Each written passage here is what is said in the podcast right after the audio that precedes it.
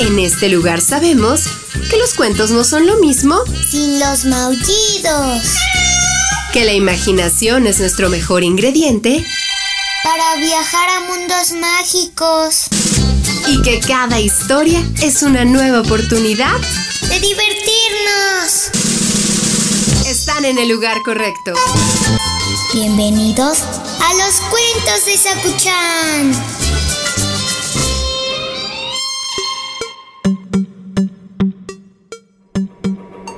Hola Sakuchan. ¿Estás listo para la historia de hoy? dime, ¿te gustan los regalos?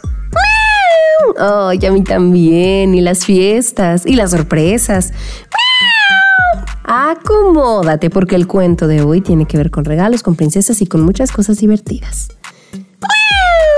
El cuento de hoy se llama El regalo de la princesa.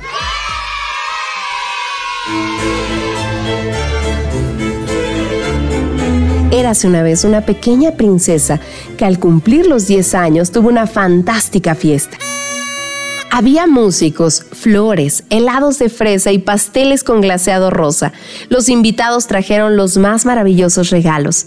El rey, su padre, le regaló un pony blanco con una cola larga y un arnés azul plateado. La reina, su madre, la sorprendió con una vajilla de oro para sus muñecas. Había muchos regalos hermosos, un anillo de piedras preciosas, una docena de vestidos de seda, un ruiseñor en una jaula de oro, pero todos esperaban esperaban saber cuál sería el regalo de la hada madrina de la pequeña princesa. Igualmente, especulaban cómo llegaría a la fiesta, pues el hada era impredecible. Algunos decían que llegaría volando con sus alas doradas, otros la imaginaban sobre el palo de una escoba, pero para la fiesta de la princesa, el hada llegó a pie, con un vestido rojo y delantal blanco. Sus ojos brillaron cuando le entregó su regalo a la princesa.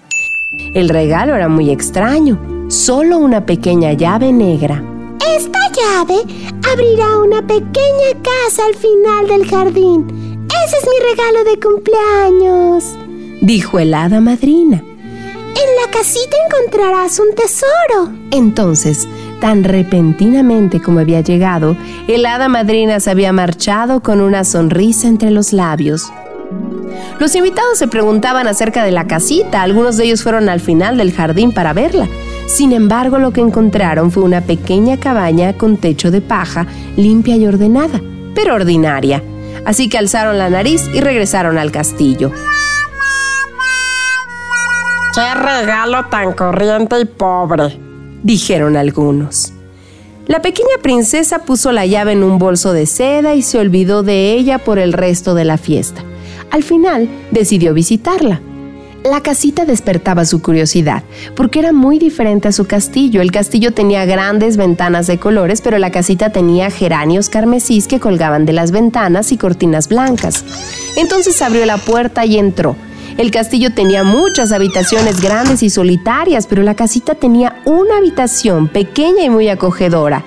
Ahí encontró una chimenea cuyo fuego parecía bailar al son del agua que burbujeaba en un pequeño fogón. La mesa estaba puesta para el té. Era un té común, acompañado de pan blanco, mantequilla, miel y leche. La princesa se sentó a tomar el té. ¡Qué agradable es esta casita!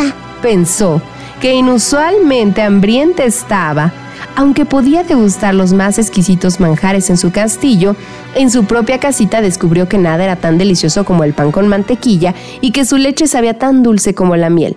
Después del té, la princesa notó en un rincón de la casita una máquina de coser con tela de lino y se puso a coser. El fuego de la chimenea bailó, el agua del fogón cantó y la máquina de coser zumbó alegremente. Fue tan maravilloso ese momento en la casita que la princesa también comenzó a cantar. Ella cantaba como un pajarito, sin embargo nunca antes lo había intentado. Te escuché cantar y me detuve, dijo una voz muy suave.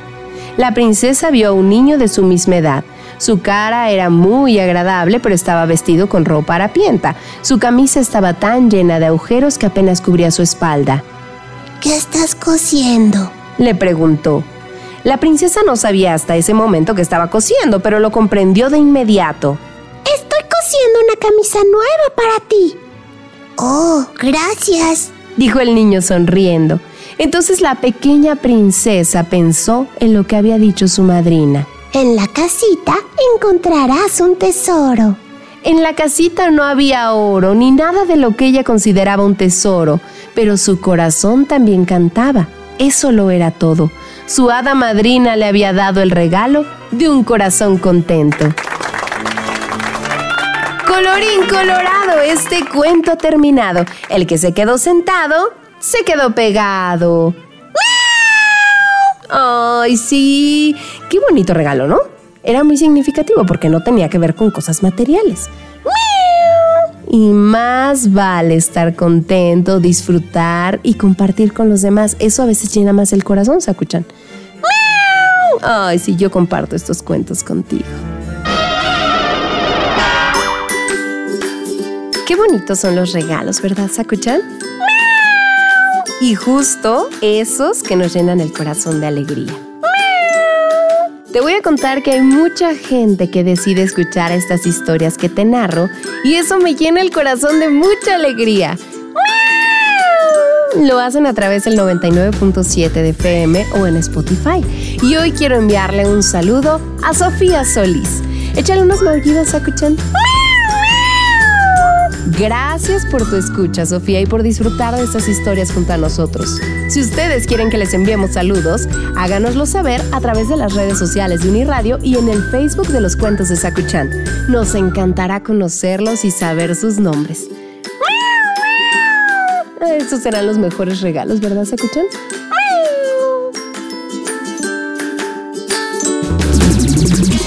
Can, can.